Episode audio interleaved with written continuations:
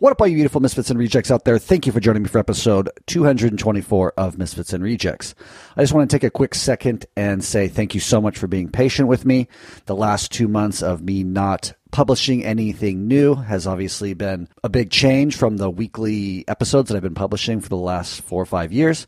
However, it was time well spent in Mexico, a place that I really got to reconnect with my love of culture, my love of travel, so many beautiful misfits and rejects that I used to live with in Nicaragua, as well as many new ones that I got to share stories with and beers with and just good times with for the five weeks I was down in Mexico. And it really just reset my whole being. And I came back to California feeling very recharged and motivated and at peace, kind of with my life situation where it's at right now and more motivated to continue to strive for where I want to get it. Still sticking with the idea of trying to turn Misfits and Rejects into a series, a Netflix series of some kind, or a visual series of some kind.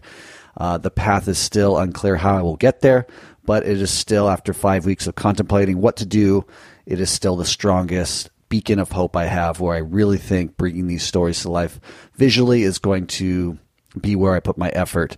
I'm still always thinking of new ideas and ways to grow Misfits and Rejects and continue to deliver value to you, the audience, and to many more people who might be interested in this type of content. Again, nothing extremely creative came to mind over the time I was contemplating it in Mexico, but that's okay. The time was well spent. I had a great time surfing and just reconnecting with my love of being in those kind of places with those kind of people, getting to do what I love, which is surfing, eating, and sharing great stories with really interesting people. And today's guest is one of those interesting people. Today's guest is named Emmy Dossett. She is a water photographer down in Sayulita, Mexico, who shoots primarily female longboarders. But as she states in the episode, will shoot anybody who has really beautiful style. And you meet a lot of photographers on the road, as you can imagine, but it's a hard life. It's a hard way to make a living, especially because it's so highly competitive, and anybody with an iPhone these days is a photographer. So she's carved out a really cool niche for herself where she is a water photographer and she swims with these surfers, and it's much more difficult to capture images while swimming with currents and waves and tides and rocks and all the things that come with being in the water as a surfer, but she captures some really beautiful images which you can check out on her Instagram at salty underscore C. That's S A L T Y underscore S E E. I highly recommend you do check her out because her images are really beautiful and it's very inspirational to know, I think, for anybody who is an aspiring photographer that it can be done and you can make a full time living off photography in beautiful places like Mexico and other parts of the world. And she's just another testament that with time, perseverance, persistence. You can accomplish your dreams by going out and trying. And that's what she did. It didn't happen quickly for her. There was a lot of years spent plotting and striving to get herself to Mexico and not even really knowing what she was going to do to make a living for herself when she got there. But she landed and she's been there for three years now and she's having the best time ever living her dream life as a surf photographer in a place that she's always felt very connected to, even though she grew up in Australia and wasn't necessarily exposed to a lot of Latin culture. She fell in love with Mexico and is living a really cool life. So I have no doubt you're going to get a lot of value out of her episode. She's just such a quotable character. I mean, there's so many value bombs she drops and just how she articulates how she lives her life, how she finds her purpose in her day to day and sets her goals and moves towards them. I thought it was a really profound episode that inspired me and I know will inspire you. And if you're a first time listener, please pull out that phone and hit subscribe. The best way that you can help me is by either sharing Misfits and Rejects with a friend, leaving a comment or rating it five stars. That helps Misfits and Rejects the most to get out there into the world and helps me get more listeners and more people who are enthusiastic about hearing these types of stories. If you want to take the next step and support Misfits and Rejects, you can do that in one of two ways. You can either go to patreon.com backslash misfits and rejects and give a monthly donation.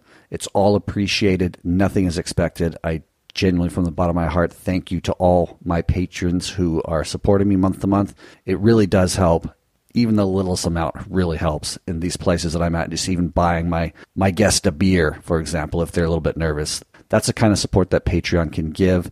artists like myself, creators like myself, who are trying to deliver beautiful, valuable content to you, the listener. You can also support Misfits and Rejects by buying a t-shirt, heading on over to misfitsandrejects.com backslash shop and picking up a Misfits and Rejects t-shirt. Again, I appreciate you all. I love you coming and listening to me as I move forward with Misfits and Rejects. I will continue to publish episodes. They will not be weekly as I move forward. They might eventually go back to being weekly, but right now I'm very happy and comfortable just meeting unique individual people and then bringing them on as I feel it's appropriate. As I'm here in California, it's not as easy to meet the types of people that I like interviewing. So there's a lot of outreach that goes into this. And so for now, I'm going to stick to this new pattern of publishing, you know, publishing every so often. But I want you to know I really do love doing this, and I will continue to deliver inspiring episodes to you as frequently as I can get them out there. So thank you for the support. I really appreciate you.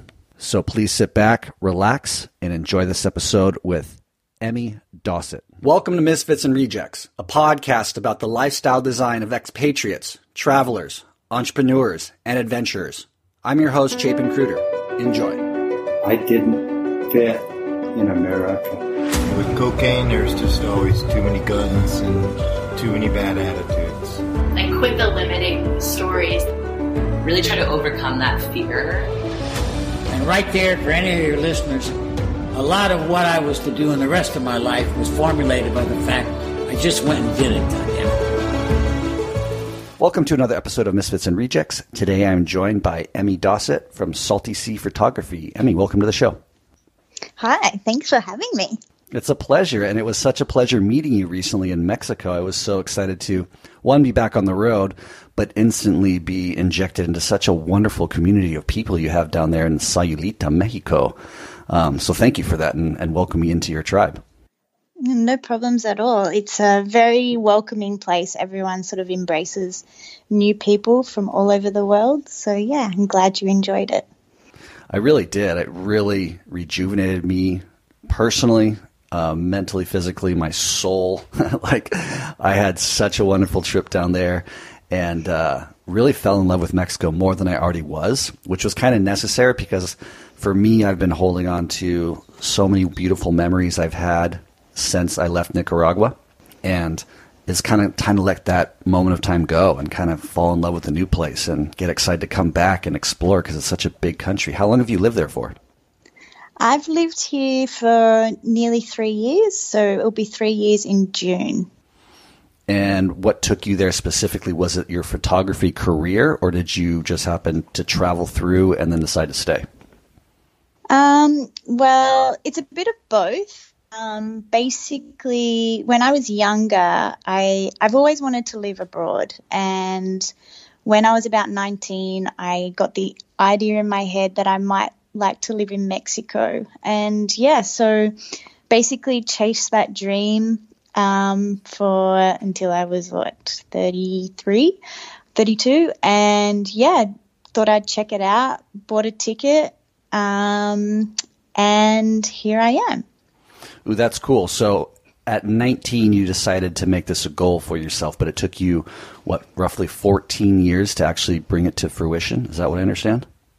Yes, yes. So um, when I was 19, I was working in a cafe in Brisbane, Australia, and um, one of my work colleagues was Mexican, and he used to tell me all about Mexico, um, where he's from, and his culture, and everything like that. And yeah, it, I just sort of thought maybe one day I would really like to go and check it out, and I think I'd really like to live there. Um, the vibe and the just everything about what he told me really felt like me and my personality. And yeah, I looked into doing um, university abroad and, you know, traveling there to Mexico, but never really got there. And then I traveled a lot through South America. I spent about nine months um, with the intention to get to Mexico, but never happened. And um, yeah, for my 30th birthday, I was like, that's it. I'm going. I'm going to go and check it out and see what this urge is all about. And when I got here, I realized that yes, this is the place that I want to live. So I went back to Australia and spent the next two years saving and working um, so I could get back here. Oh, I love how this is unfolding because there's so much of your reality coming through in that it wasn't just like you had the means to buy a ticket, fuck off for a year, and live in Mexico. Like you had to strategically plan, set a goal, strive for that goal in a roundabout way, like not achieve that goal for, um, you know, when you were in South America and then having to go back, reset, and take another two years to actually achieve that. Like that's one, a huge accomplishment. Two, what a beautiful internal drive. And three, it's really exciting that you kind of followed that intuitive sort of thing inside of you that was telling you you had to give this a try. And now you've been there for three years. Can you touch upon any one of those aspects I just articulated that sounds like relevant in a way that you could impart maybe some wisdom, I guess, onto the audience of like when they have that calling, what are some really helpful steps they could you could tell them to take to maybe make that dream come true? Yeah, for sure. Um, I guess that's how I really uh, lead and live my life. It's all about how I feel about something.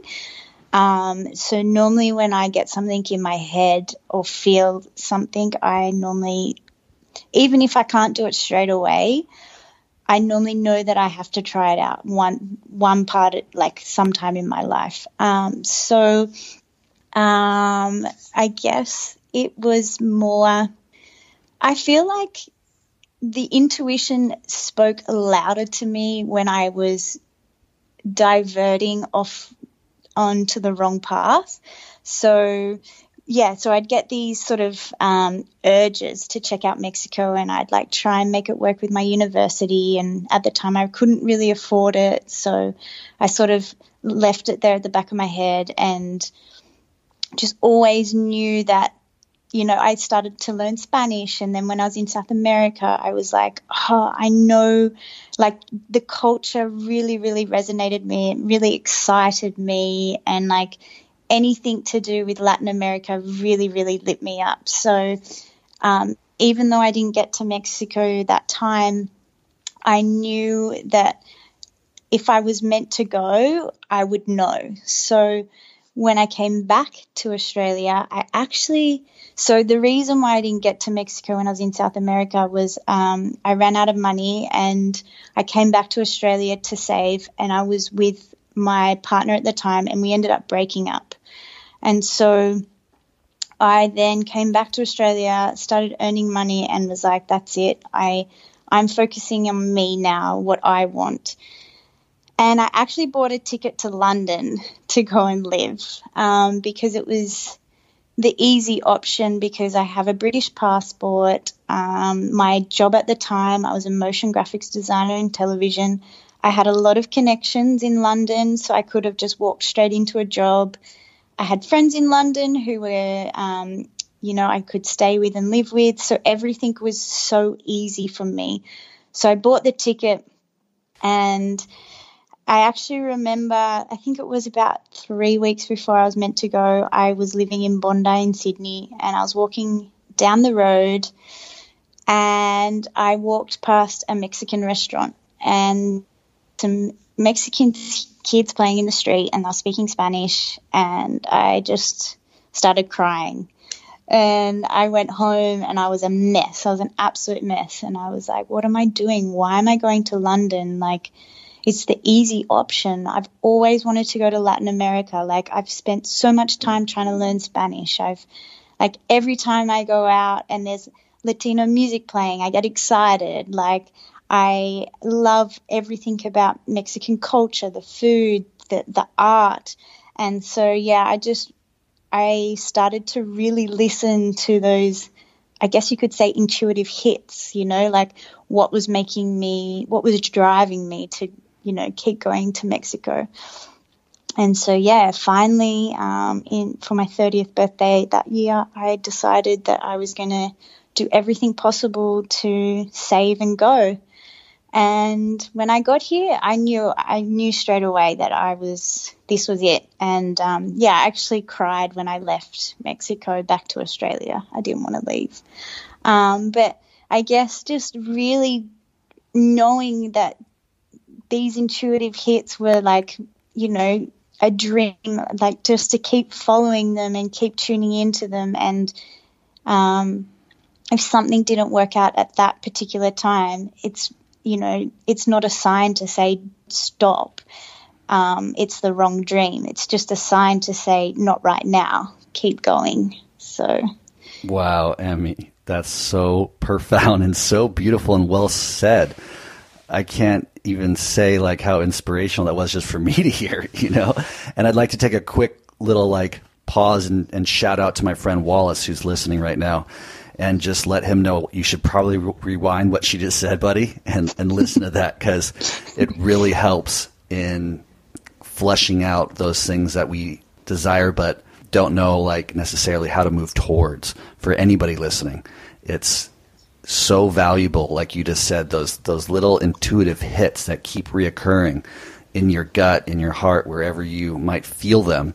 That if you don't scratch that itch, if you will, or go and see, those hits will keep coming and get stronger, most likely throughout your life. And you know, unfortunately for some who either don't have the opportunity or don't try, you know, you might you might never know if you don't go and see. Just and I'm so stoked that you explained it in that way. It's so cool. When did uh, photography come into the picture? Um, so I actually studied photography back in high school um, when I was 16. Um, back on the, back with yeah black and white film developing in the darkroom. Mm-hmm.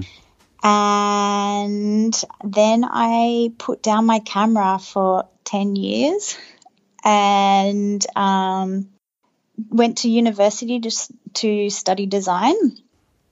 And I enjoyed it. Um, I really liked it. And but then after I went into my career, I was very fortunate to get a really good job straight away. So I went um, went straight into a very good job. Um, but after about, I don't know, maybe I want to say like nearly ten years, five years after I went into my job in TV, um, I kept going to buy a camera, kind of the same story with Mexico. And again, like I never really had enough money, or, you know, like the camera I really wanted was like, yeah, just a little bit too much. And so I'd be like, okay, I'll keep saving because even though I didn't own a digital camera, like a, a DSLR, I knew I wanted, like, when I bought it, I wanted to buy the one that would you know, suit what I wanted to shoot. And so rather than buying just a cheaper camera, I'd rather save up and buy a good one. Although I did start out with a GoPro, but um, yeah. So again, just kept going into camera shops and like you know pricing out cameras, and then one day finally was able to get a digital camera and bought one, and um, that was in 2015 and yeah, literally, I bought that camera not with the intention of making it my job, but like I bought a good enough camera that if, you know, if I did want to sort of do it part time or whatever, I would have really good quality images. Um, but yeah, literally bought the camera in, at the beginning of 2015. And as soon as I bought it, Instagram was, I think it had just started or it was very, you know, new and I got invited to exhibit my work um, within that year, and then got asked to shoot friends and then other people, and then it just kind of rolled on from there. Wow, you sound like a huge talent in the eyes of your peers. And I mean, I've seen your stuff and it's amazing. But there are a million photographers out there. I mean, everybody's technically a photographer now with their iPhones, you know, and the quality of photos is pretty good. And my question to you is like, I've met a ton of photographers on the road, and you're probably the first one I've ever met that is actually a viable photographer, like really making her life work financially. You can travel still within Mexico, you can go home, like you have the financial security to live the life in the way you want from photography, and that's an incredible accomplishment. So, maybe can we direct the audience to your Instagram so they can kind of check out your work right now? Yeah, sure. So my Instagram is salty underscore C, but S E E. Nice. In, yeah, two and, C. Yeah. And you are primarily a surf photographer, or how would you describe what you do? Yeah, I would say like an ocean photographer that specializes in surf. Um, I do mostly surf and lifestyle and also a bit of um, ocean landscapes for fine art stuff. But um, yeah, primarily a surf photographer. So then that means what professional surfers or the companies that they ride for are employing you to film them while they're in Mexico or somewhere in the world? Yeah, so basically, um, I shoot a lot for brands. Um, so they'll send me product down to Mexico now with COVID, but sometimes, yeah, we get to travel a little bit. Um, and then I shoot the product on surfers. I mainly specialize with female longboarders. Um, and then also I do shoot, um, yeah, professional surfers and then, um, you know, sell that content to their sponsors. Um, yeah. What does a shot go for these days when you're selling the, the individual photos? Uh, it really depends on like the brand and what they want it for. Um, like you know, and if they want it exclusively. Um, but yeah, basically like anywhere from if they want it for like licensing for a year, unexclusive, like anywhere from five hundred dollars US up. Wow, that's awesome. Yeah, how- that's like all unlimited use, like you know, billboards, uh, okay. uh, digital, everything. Okay, yeah. I see. How are your business chops? I mean, you sound like you know what you're doing and negotiating negotiating your own what contracts with these companies. Like, how has that developed within your life? It's been tough. it's not easy. Um, it's it's definitely something that um, I've had to really, I guess, learn. I'm really lucky that I worked in media for 12 years, like as a designer. So I already have um, a bit of an insight to how these things work. Um, but yeah, it's not easy, especially when you're your own boss and, you know, you've got, you have to do everything, you know, from knowing your legal stuff, knowing, yeah, basically I'm a self taught photographer. I've done a few courses um, at art and art school, but yeah, basically I'm self taught in business and in photography. And yeah, it's difficult, but I'm very, very, very fortunate that I have an amazing support network of um, entrepreneurs, um, professional photographers, um, yeah, and then just awesome friends and family that support me along the way, that give me amazing business advice. That's awesome. When you were in the motion, was it motion pictures or TV? Motion graphics. Motion graphics. Yeah. What does that mean? Um, so it's like basically animation, um, not the traditional sense of animation, but yeah, motion graphics is more like um, I used to work in the promotions department in TV. So when we'd promote a new show, we would create um, we'd work with closely with an editor who would put together like edit a promo and then we would edit the graphics. So sometimes it would just be typography. Other times it would be like um, like 2d animation or a bit of 3d animation. So kind of similar to um, title sequences um, before you watch a movie. Interesting. So yeah you you said you had a career doing this for 12 years and the word career comes up a lot in the episodes that I do with many beautiful people around the world. And they always come to that point where they're like, I don't want to do this anymore and I want something else for my life. When when did that moment come and what was that moment like for you? Um, that moment sort of haunted me for a while. Um, I would have these moments where I think when I started my career, I really loved, um, you know, being creative, working with the team, and you know, editing content with music and the projects that I worked on.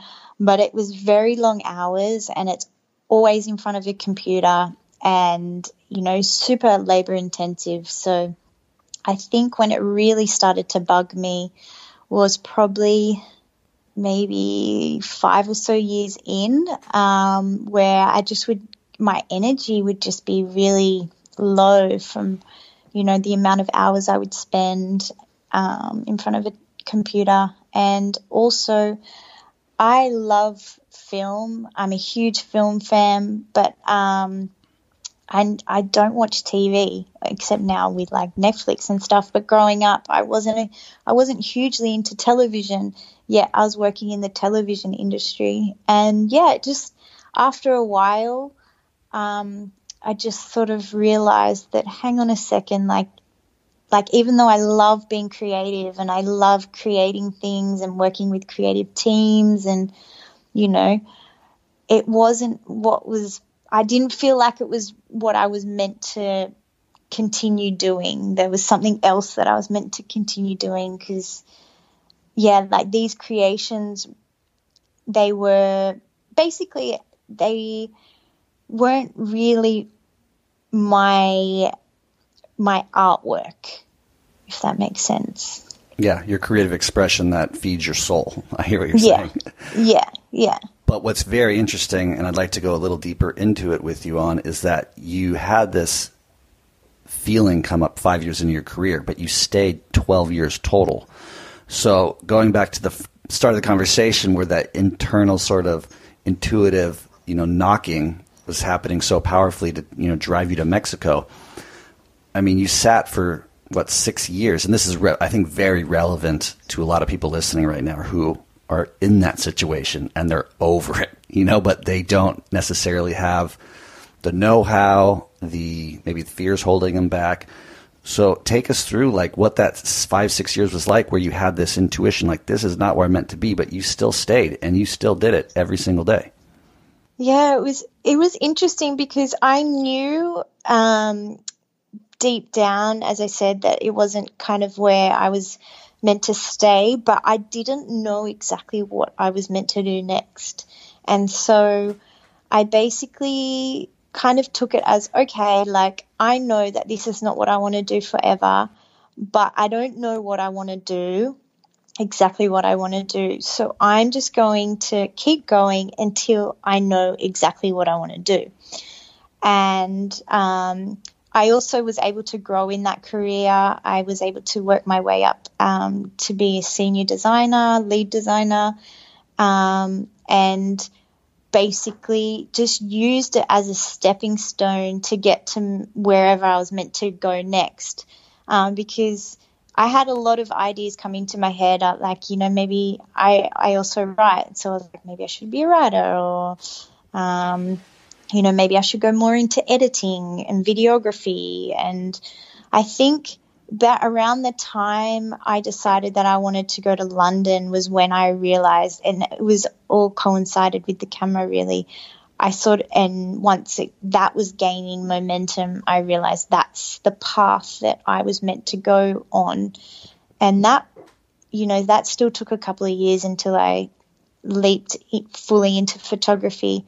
But I always, there was a point where I was like, I can't, you know, I wanted to throw it all away and just be like, I'm sick of this. But I, I sort of worked through that. I do a lot of self development work. Um, so I worked through that and I was like, no, it's not my time to leave this profession yet. I need to use this as a stepping stone. Like, I need the stability and the security while I figure my next steps out. And I when I say figure my next steps out, like I don't I'm not very good at planning and I'm I'm very good at following things intuitively, but um I sort of have ideas about things and then I'm like, okay, cool. I think this is the way I want to go. And, you know, normally whatever needs to happen falls into place. And then I'm like, oh, cool. Okay, this is what's happening now. So, yeah, basically just knowing, like, you know, halfway through my career, knowing that it wasn't the be or end all, but knowing that I still was being um, creatively fulfilled and that it was leading me to my next step was sort of how I got through, you know, the last five, six years.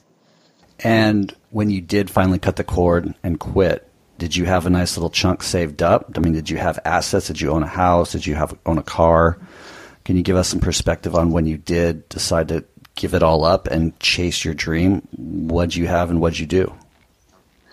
Yeah, this is a very interesting um, question because um, they say to have like six months saved up and everything like that. So I had, you know, a chunk of money um, saved. Can you tell us Um, how much? Like, was it three grand, five grand, ten grand, twenty grand? I had 10 grand saved up Australian and um, basically when I was going to Mexico, I up until that point I was like, okay, I know that, you know, I've got to go and go back to Mexico, but at that point I wasn't sure if I was going to work and travel for a few months or live. So I had the money, chunk of money and um, I quit my job and I left and I got here and within the first week I knew that I was going to live here instead of just work and travel. So, but I basically spent the next 4 months I worked as a surf instructor and I just kind of lived in Mexico. I didn't pursue my photography straight away. I was doing it but not like to earn money or anything. And so by the time I actually got my ass into gear, um, I think I had a thousand dollars left, and then that's when I decided to start working as a photographer. So it was very stressful in the at least the first six months um, of diving fully into it. Because I, the, all the money I saved, I sort of used that to sort of figure out things or just, you know, enjoy living in Mexico and working as a surf photographer. But when I took the leap, um, yeah, I only had a thousand dollars left, and I didn't earn much money for the first couple of weeks, and then I got on a really good momentum, and then I flooded my water housing and was without a camera for three months. Ooh, the trials and tribulations. Let's go deep into those. So, no money, you're getting there, and then you blow it by accidentally flooding your water housing, ruining your camera. Then what?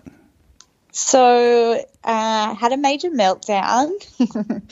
um, was contemplating coming back to Australia, and then I was like, nope, I'm going to do this. So I was able to borrow some money off some friends to get that all repaired because Mexico is very strange with. Um, like it's just really hard to pay for things sometimes here. Like, you know, some places accept cards, other places don't. Anyway, so I was able to say borrow some money um, to get my camera fixed, and then I spent the next three months um, getting by. I fell back on my design work. Um, I also did some dog walking. What else did I do? I think they were the two main things I did while I was waiting for my camera to be repaired. I borrowed cameras off friends and did some um, little jobs. And yeah, I, just, I made it through. Like I was able to get there um, through the three months. And as soon as I got it back, I went and photographed at Mexi Log Fest, which is a um, longboard sort of competition festival held here in Mexico. And um, some of the best longer, longboarders in the world compete there. Well, some, pretty much all the best compet, um, best longboarders in the world compete there. And yeah, so I got my camera back the week before that. Went down there, photographed there, and it, that was life changing. And I knew exactly. Before that, I was shooting a lot of surf schools um, and tourists in town. And then when I went down to Mexi Log Fest, I knew, uh, yeah, I want to focus on professional surfers and, um, or even not just professional surfers, just surfers with style that I was attracted to. Um, that I could create beautiful images with their beautiful style. So even if they weren't professional, just really beautiful, stylish, good surfers. And yeah, and then um, that's kind of where it's really, really, you know, started to take off. Um, and yeah, I sort of started to really tap into exactly where I wanted to take my career. That's cool. And, you know, going back to finding your purpose for anybody's listening, like it doesn't necessarily have to always be that one thing you're going to do for the rest of your life or that one thing that's going to change the world for better. You know, like Emmy just described, finding her purpose was going to her career every day that she was quasi fulfilled by, but getting burnt out on, looking for opportunities in various ways and testing the water until she felt confident that her purpose was to really give Mexico a try. Does that sound about right? Yep, totally. And, and I think that's something that a lot of people get hung up on is like they they're looking for their purpose, but it never kind of like they never have that firework sort of moment where like aha like this is my purpose in life, and then they never do anything and they don't act on anything and they just kind of stay stuck. So I thought you did such a beautiful job of explaining like kind of how you found your purpose in life. And your purpose was to move to Mexico, give it a shot, go through the trials and tribulations that you did, and now finding your yourself in a place that you love, doing something you're absolutely passionate about, making a living doing it, and I think honing in into a um, not a niche, but like a a way of being that you're completely fulfilled by and confident that you're doing the right thing with your life.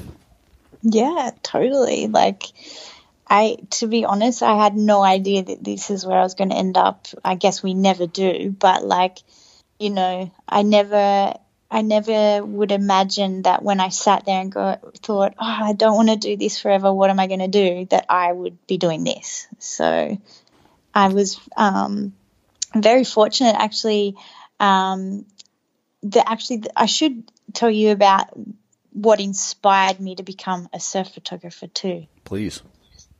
Um, so when I was still working as a motion graphics designer, I met these two girls from Hawaii. Um, they were in Byron Bay, and um, they were filming a web series, web documentary um, about you know, sustain, sustainability, eco travel, um, sustaining culture in um, all these different locations around the world.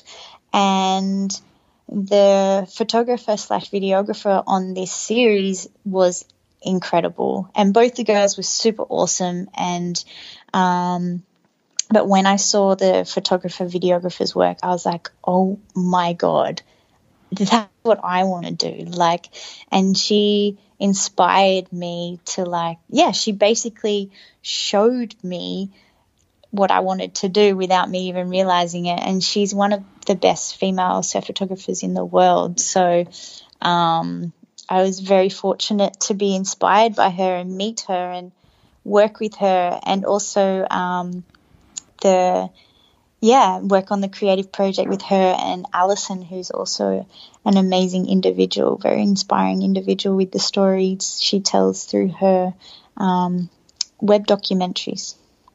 One thing that I think is really cool and unique about you too is that you don't just stand on the beach shooting the surfers, which a lot of photographers do. You actually get in the water and you swim, which makes what your makes your craft, what you create, exponentially more difficult because of the circumstances you find yourself in with with currents and water on the lens and water in, in the housing where it ruins your camera. Yes. Um, talk about that because I think that's a big part of what makes you unique and special and what helps you also create such a, a beautiful end result. Yeah, it's um, it's definitely um, you know an added challenge to the photography. Well, I for me, I find it um, second nature. But yeah, there is a lot of factors that are, yeah, like you have to, you know, be extra aware of, yeah, as you said, currents. Like you have to be aware of the swell. You have to be aware of the surfers, like if there's a lot of surfers. And, um, yeah, when you're out there, it's super, super, um, I guess some days it's super easy. You just float there and, you know, just take your photos. But then when the conditions are tricky, it's a challenge. And, but it's a challenge that really excites me because, you know, you're watching the surfer come down the line, but then you're also watching other surfers and then you're watching the wave and you're like judging whether you can, how long you can just hold it there before you have to go under to get out of the surfer's way or like to make sure you don't get, um, you know, pummeled by the wave. Like it's like it's an adrenaline rush trying to like make it all work together. And yeah, um, there's definitely been times where um, I've had some. I've never been really injured or anything, but I've definitely had a few close calls. Um, I, you know, I've been out in surf that has really freaked me out. Like, oh, I don't even know how big it was, but, you know, maybe, I want to say maybe over seven foot or seven foot. Um, and like heavy beach breaks, which I don't normally shoot at. I normally shoot on point breaks, um, which are a lot easier because you can sit in the channel um, and sort of avoid the impact zone. Um, but yeah, there's it's it's a challenge, and um, there's always something different to be aware of, um, whether it's the amount of surfers in the water or yeah, just the conditions. But yeah, the best memory I have, the best um, challenge memory I have is um, it took me 40 minutes one time to swim into position. Um, when I was at Mexi Log Fest, it was the finals day, and it was like, I think it was between six to eight foot. And I was swimming out, and yeah, like the current was so strong that, yeah, it took me 40 minutes to swim out to where the other photographers were swimming. And just before I got to them, like, I don't know, maybe five, 10 meters from them, um, this really wide set came through and we all got caught in the inside and dragged and I had to swim again for another like 15 minutes. And I finally got in position and it was epic. Like it was so epic. Like it was just the energy in the water because it was finals day and then the other photographers. But yeah, I, I almost gave up and then I was like, no way. Like there's no way I'm giving up. I even if it takes me an hour to get into position, I'm just going to keep swimming. And yeah, the Hawaiian photographers were like really impressed. They were like, because obviously they they have those conditions all the time, plus you know probably way more complicated than that. And they were like, yeah, we were impressed that the Aussie girl could, you know, swim that um, 40 minutes against the current. So yeah, it was pretty fun. Can you count how many other female water photographers there are in the world? I mean, it's probably a small group of you, right? Well, interesting enough, I think there's actually a lot. Um, obviously, compared to men, not as many, but like there's a there's quite a big um, female surf community in Australia. Um, and here, you know, I think here in Sayulita, Mexico, there's how many of us is there? There's like, there's probably about five girls here um, that shoot in the water. I, I don't, I wouldn't, the amount of women that make a full time living off it, I'm not 100% sure, but I'd say that it's a smaller percentage than males. Mm-hmm. Yeah, that's, yeah, that's interesting. What is it like for yeah, I'd love to touch upon this. What is it like, you know, being a single white female living in Mexico? I think there's a lot of people, especially in America, who are terrified of Mexico because the media in America just makes it sound horrific. And there's obviously that fear that a lot of females have of traveling. Some of it's, I think, justified. Some of it, I think, is irrational. What do you think? I mean, being there, having lived there for the last three years, can you talk to some females in the audience about what your experience is like? Yeah, for sure. Um, yeah, well, it's for me, it's obviously it's not going to be easy um, because you know there's a lot of factors like cultural um, differences and everything like that, and you know you attract a lot more attention because you know um, you're seen as exotic, um, and yeah, there is moments where it's really difficult, but I think overall it's not as scary as um, it's made out to be. Um, I think if you, I don't know, I feel like sometimes maybe I'm oblivious to some things and therefore they don't worry me. But I also do feel that if you have that fear already, you're going to see it through that lens. So things yeah, you're going to probably experience things differently um, if you've already got, you know, a lot of fear about it. But um, I think as a female, solo female living here, um, you you definitely have to just be a little bit more cautious um, about different things, like you know, being on your own and like even just um, negotiations with people or stuff like that. Um, I always ask if I'm negotiating um, like prices for things and stuff like that, or you know, I always get advice of people that I know and I trust, um, and even just for you know doing certain things here, um, like traveling on your own or or driving somewhere.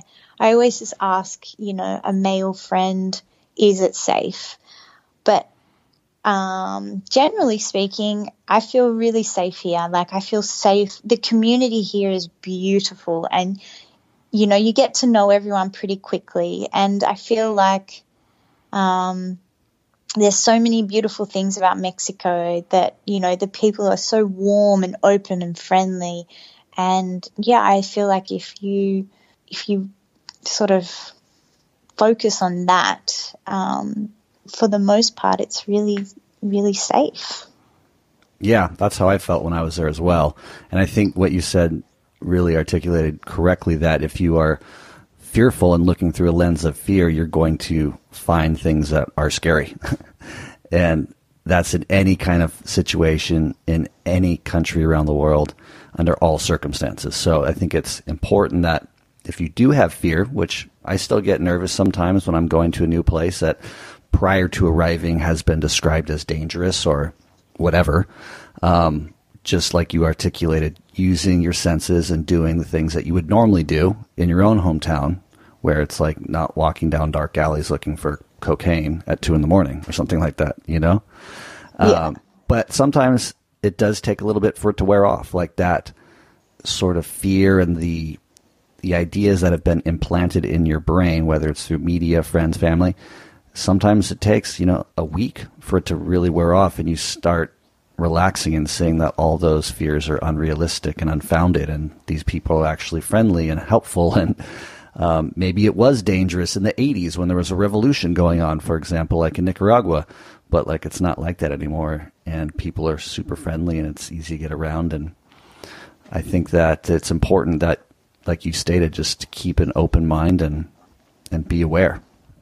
Totally, yeah, and I think too, like there obviously what you know the media portrays about Mexico, like there is dangerous things for sure, but people have to realize that it's if, if you're not in that world, meaning like the narcos world, narcos world, then it's not going to affect you. Like you, you know, you you're you're you're not their target. That you're not part of the the danger, basically. So, and you're not going to see that stuff.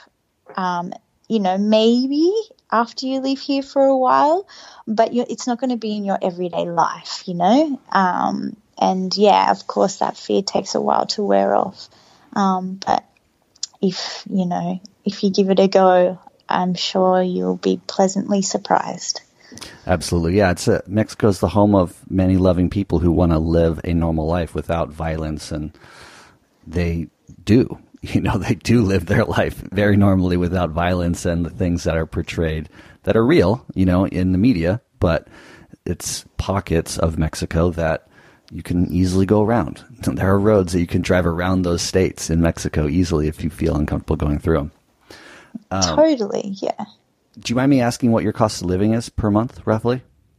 Um, I'm just trying to think off the top of my head. I can tell you what things cost. I, I probably can't add it all up in my head. Like what, what's what's your rent cost roughly? So my rent is five thousand five hundred pesos a month plus utilities. So let's say six thousand five hundred. So it's like three hundred bucks a month. Yeah, yeah. Um, and then what else? Like mm, Wi-Fi is like 30 bucks a month, I'd say. Um, electricity depends. I cannot figure out their system here. Um, sometimes it's like a hundred dollars, and then last month it was twenty dollars. So I don't know how it works. Um, but yeah, still considering like you know you're not going to pay a hundred bucks every um, every two months, so it's still pretty cheap. Um, what else? You know, I get by. I spend probably a thousand pesos a week on food, and maybe a thousand pesos on just you know fun, going out for dinner, doing whatever I want. Um, you can get by on less money, and obviously you can spend more money. Um, but yeah, that's basically So fifty bucks a week on food, so that's two hundred bucks a month on food plus the utilities and stuff. So roughly, like say six, seven hundred bucks a month because you're not really a drinker. So no, yeah, maybe say like yeah, I'd say that you could get away with that. and then your photography brings in quite a bit more than that. Or are you just like breaking even? Well, it's an that's an interesting thing because COVID has kind of affected my business a lot. Of course, yeah, of course. Um, yeah. So although I had my best months, December and January, or more November, Jan, um, December, but um, but then you know it's been really quiet the last two months. So and before that it was really quiet. So before COVID hit, um, I was probably yeah I was definitely making that much and a little bit more. Um, and then COVID hit, and I didn't really earn much for quite a while. And yeah, I feel like it's getting momentum again. Um, but yeah, as I said, it's been quiet the last couple of months. But um, April's looking very busy. I've got some bookings coming in, and May's busy too. So yeah. So at the moment, yeah, not every month I make a lot of money. Um, sometimes I don't make any at all, but yeah, it's you know, it sort of all works out that I can definitely live here comfortably and um, and you know save a bit as well. Nice. If you could speak to one audience member who's listening who desires the same kind of lifestyle that you have as a photographer who's aspiring to get their career going, what kind of things could you say to them to kind of ex- inspire them to take that first step? Okay, what would I say to them? I would say to them that you're never you're never going to know if you don't try, um, and it's your journey. So even if things don't work out, at least you gave it a go, and at least you can say you gave it a go. Um, I don't really believe in failure, even though you know it is a fear we all have. But whenever I sort of feel like I'm failing, and then I look at it, I realize that there's there's no right or wrong. There's no failing. It's just you gave it a go. And yeah, I guess my biggest advice is if you really, really, really want to do something, um, find a way to do it, or just know that you will find a way to do it. And where there's a will, there's a way. And yeah, like I don't know. I'd rather know that I tried to do something than, you know, a few years down the track or when I'm old, like, you know, older, thinking, I really wish I did that and sort of wondering my whole life. So I don't know. I'm a big believer in that, you know, there's always going to be something that um, sort of helps you out no matter what. So if you can, if you can if you've got the drive to jump off and give it a go and just know that you know the universe has always got your back no matter what no matter if you you know run out of money flood your housing or whatever you know there's always something that's going to happen that's going to help you get through so yeah do it and let the universe support you I couldn't agree more. Thank you so much for your time, Emmy. I appreciate you. Thank you so much for having me. I really appreciate being on here and sharing my story and the opportunity to do that. Awesome, Emmy. Thank you so much for your time and sharing so openly your experience and how you got yourself to Mexico, living your truth, living your life purposefully, doing what you want. It's really inspirational to me, and I know the audience is super inspired by you and your story. So thank you again for sharing that. Folks, check her out on her Instagram at salty underscore C. That's S A L T Y underscore S E E. And you can see some of those beautiful images that she captures in the water. Such an amazing talent. What a beautiful human being. Thank you again, Emmy. And again, please remember if you want to support Misfits and Rejects, you can do that in a few ways. If you want to help me spread the Misfits and Rejects message, sharing this episode with a friend is the most beneficial, helpful way to get this message out there commenting on Misfits and Rejects, leaving a five star rating also helps people when they're searching podcasts to listen to. It helps me pop up. If you want to support Misfits and Rejects and the creative process, you can do that in one of two ways. Heading over to patreon.com backslash Misfits and Rejects and giving a monthly donation. Anything's appreciated, nothing is expected, and thank you so much to my patrons right now who are donating monthly it really does help and make a difference. So thank you so much. As well as if you wanted to go over to misfitsandrejects.com backslash shop and pick up a Misfits and Rejects t-shirt. That is another way you can support Misfits and Rejects. I really appreciate you all who have and sent me the photos of you wearing them. It's always fun to see people around the world wearing Misfits and Rejects t-shirts. I love it. Really makes me excited knowing that that Misfits and Rejects is turning into a community, a brand, a brand of sorts of people who are like minded and, and like this type of lifestyle or like hearing these types of stories. So thank you so much. And as always, I think you all are so very beautiful. Thank you for the support. Thank you for being patient with me over the last two months of me not publishing.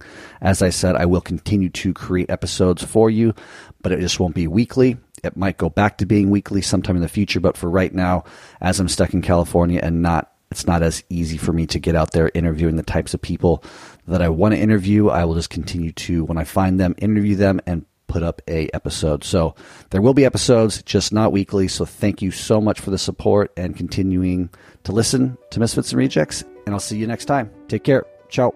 Thank you for listening to Misfits and Rejects. I hope this inspire you to think about your life situation, where you're at, and possibly make a big decision to choose something different for yourself if you're unhappy with where you're at in life. I hope these people that I interview inspire you to go out, spread your wings, and try something new. To live a different lifestyle that maybe your whole life people were telling you was the wrong one, but when in fact it, it's the perfect one for you. And I'll see you next time.